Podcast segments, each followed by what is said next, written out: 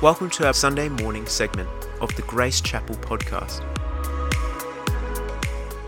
If you would like more information about Grace Chapel, visit their website gracechapel.org.au. There you can find more materials in growing your identity in Christ.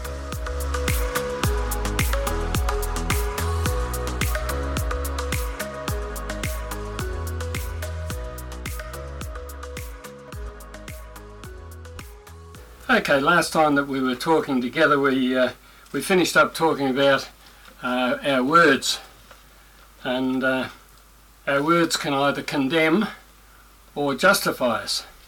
So they're really uh, very important. Our, our, our conversation shapes the kind of person we are, and also shapes how we will appear at the seat of judgment. If we just go to Matthew chapter 12, we're just going to read a couple of verses out of Matthew chapter 12 starting verse 36. And Jesus talking, he said, But I say unto you, that every idle word that men shall speak, they shall give account thereof in the day of judgment. For by your words you shall be justified, and by your words you shall be condemned. You say, okay, well, what's that really telling us? And what it's really saying is that our conversation shapes the kind of person that we are. It also shapes how we will appear at the seat of judgment. A positive confession, seasoned with grace and patience and, and the goodness of God, will build a character of holiness and ultimate victory, while speech that is negative and full of fear and unbelief is destined ultimately for the wrath of God. We have to ask the question is our walk affected by our talk? Or is our talk affected by our walk? For what we say and what we do profoundly affect us. And uh, uh, I think in 2 Corinthians and, and, chapter 5 verse 17 it speaks of a new beginning.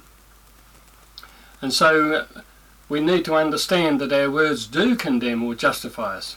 Our true character will always be visible to everyone and the full effect of our speech will ultimately be seen by all. Um, it's not so much what we say when we're in church, it's what do we say wherever we are. It's our unguarded words that really show the true evidence of our character. Uh, notice that Jesus made the statement, he said, We have to render an account of every careless word we utter. This means every unguarded word, every, every thoughtless word, every word that just blurts out of us. And the person who just says whatever comes to their mind, regardless of whether they're good or bad words, whether they're gracious or vicious, is described in the book of James. And if we just, uh, if you've got your Bibles with you, we just go to the book of James for a moment, and uh, and we'll see what James has to say there if I can find it. it used to be here somewhere. Where are you, James? I've lost the book of James. It was here before. Second Peter, one Peter. Here we go, James, and we're just going into to, to James, uh, chapter three, and verses. Uh, we're just going to read a few verses here. Chapter 3 of James My brethren, be not many masters, knowing that we shall receive the greater condemnation. In other words, um, be careful if you want to be a ruler. For in many things we offend all. If any man offend not in word, the same is a perfect man, and able also to bridle the whole body. Behold, we put bits into horses' mouths, that they may obey us, and we turn about the whole body Take a look at ships, though they be so great, driven by fierce winds, yet they're turned about with a very small helm, whatever the governor listeth. Even so the tongue is a little member, and it boasteth great things. Behold how great a matter a little fire kindles. The tongue is a fire, a world of iniquity. So is the tongue among our members, that it defiles the whole body and sets on fire the course of nature, and it is set on fire of hell. For every kind of beast, birds, serpents, and of things in the sea is tamed and has been tamed of mankind, but the tongue can no man tame if it is an unruly evil full of deadly poison.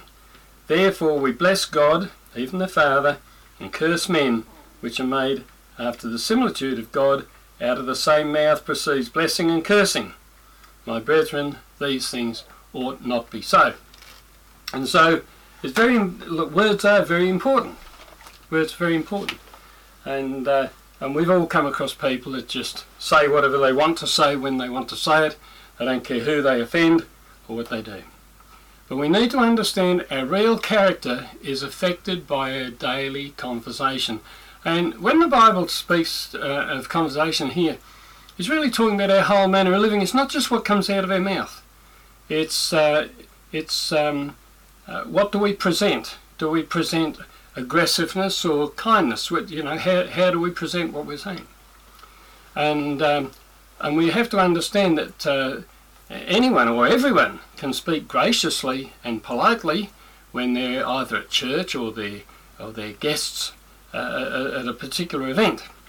But how do you speak when church is over? How's your daily speech when the special occasions are gone? It's your careless words that reveal the real you. And God requires us to curb our natural speech and submit it to the Holy Spirit, that we may bring glory to Christ, who is ever in us. And so, so we, we have to keep coming back to the scriptures all the time. If we just go to, we're just going to go to the book of Ephesians for a moment, and uh, you know the book of Ephesians is a favourite we, we, we, we love to read it, don't we? You know, we love to, love to come to that part that's at the beginning of Ephesians, where um, where it says, "Blessed be the God and Father of our Lord Jesus Christ, who has blessed us with every spiritual blessing in the heavenlies in Christ."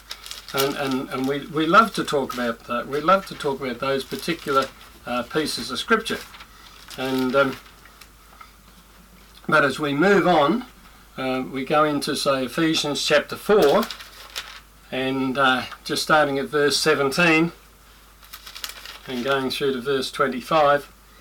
It says, This I say therefore, and I testify in the Lord, that you henceforth, or from now on, walk not as other Gentiles walk, in the vanity of their mind, having the understanding darkened, being alienated from the life of God through the ignorance that's in them because of the blindness of their heart, who being past feeling have given themselves over to lasciviousness to work all uncleanness with greediness. But you have not learned that from Christ. If so it be that you've heard him and have been taught by him, as the truth is in Jesus, that you put off concerning the former conversation of the whole manner of living, the old man, which is corrupt according to the deceitful lust and be renewed in the spirit of your mind, and that you put on the new man, which after God is created in righteousness and true holiness. Wherefore, putting away lying, speak every man the truth with his neighbour, for we are members of one another. And then it gives good advice. It says, look, if you're going to get angry, don't sin.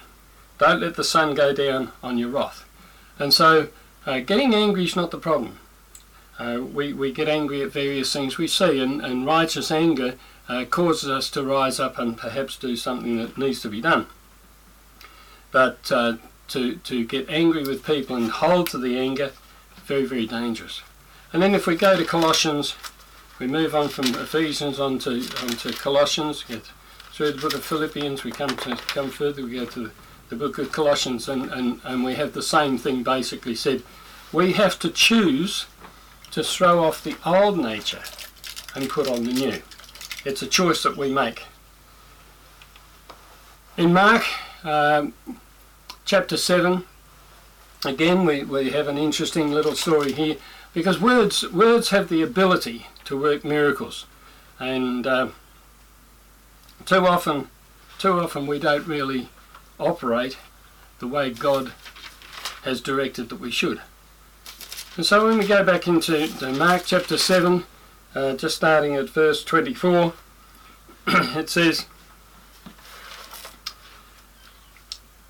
From thence he arose and went to the borders of Tyre and Sidon and entered into a house and uh, would have no man know it, but he couldn't be hidden.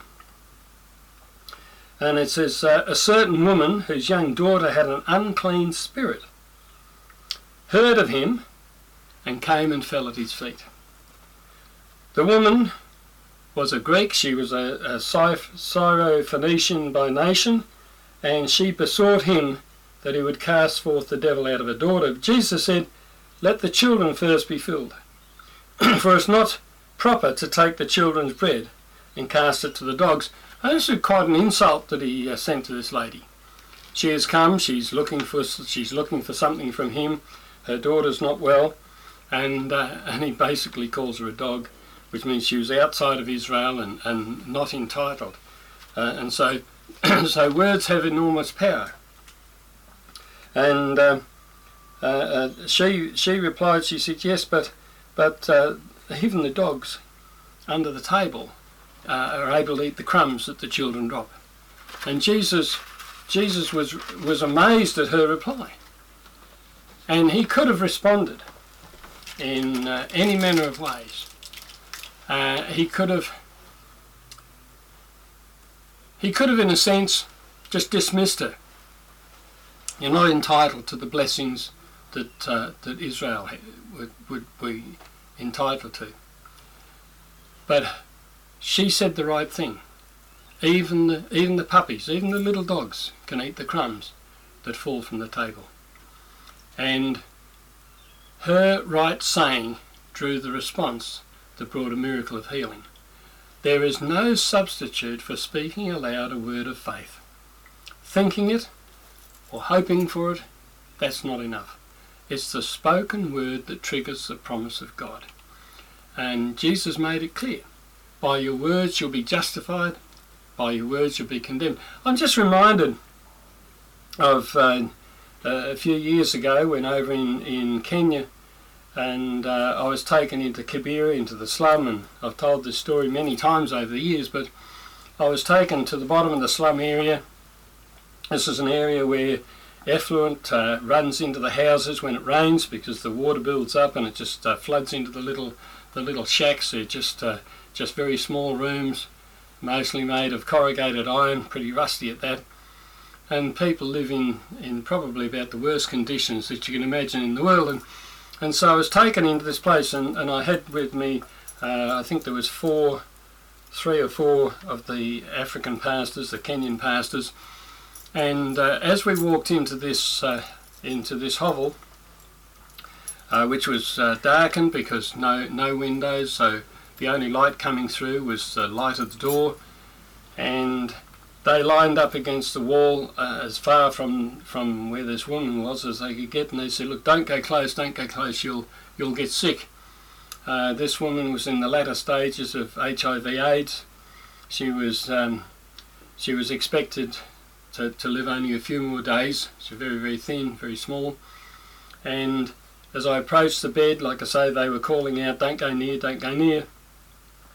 But I just uh, I just really felt uh, I really felt moved by the Spirit of God and and I approached and I could see this black blob uh, lying on the on the white sheet.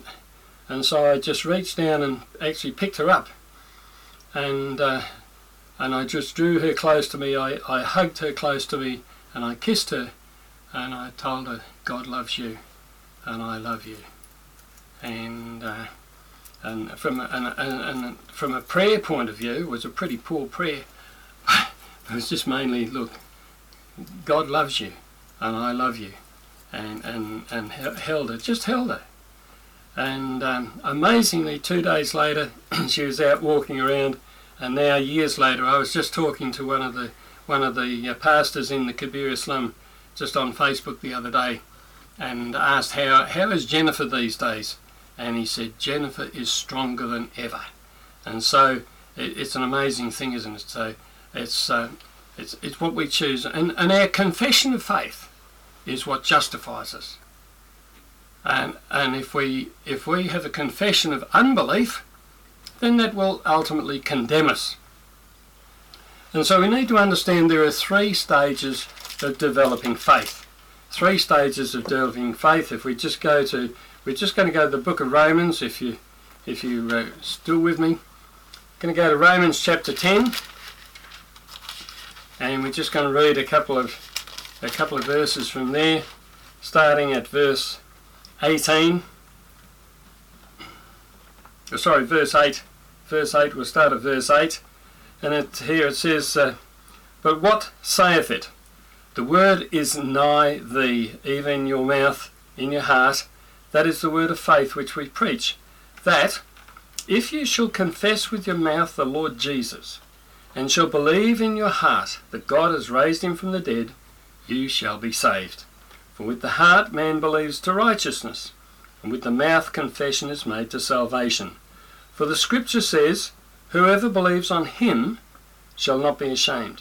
For there is no difference between the Jew and the Greek, for the same Lord over all is rich unto all that call upon him.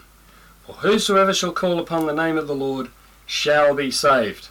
How then shall they call on him in whom they've not believed? How shall they believe in him of whom they've not heard?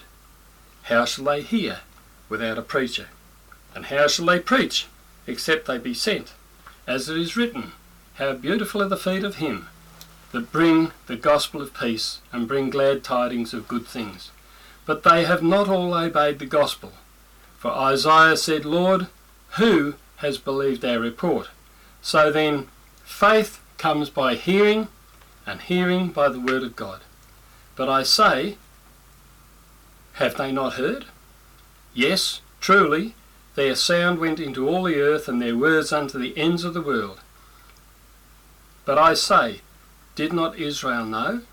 For first Moses said, I will provoke you to jealousy by them that are no people, and by a foolish nation I will anger you.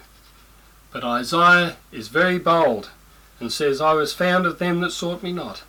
I was made manifest unto them that asked not after me. But to Israel he said all day long, I've stretched forth my hands unto a disobedient and gainsaying people. And so and so Israel was condemned by the fact that they were saying the wrong thing. But what comes out of our mouth is generally speaking what's in our heart. And that's what we really need to understand.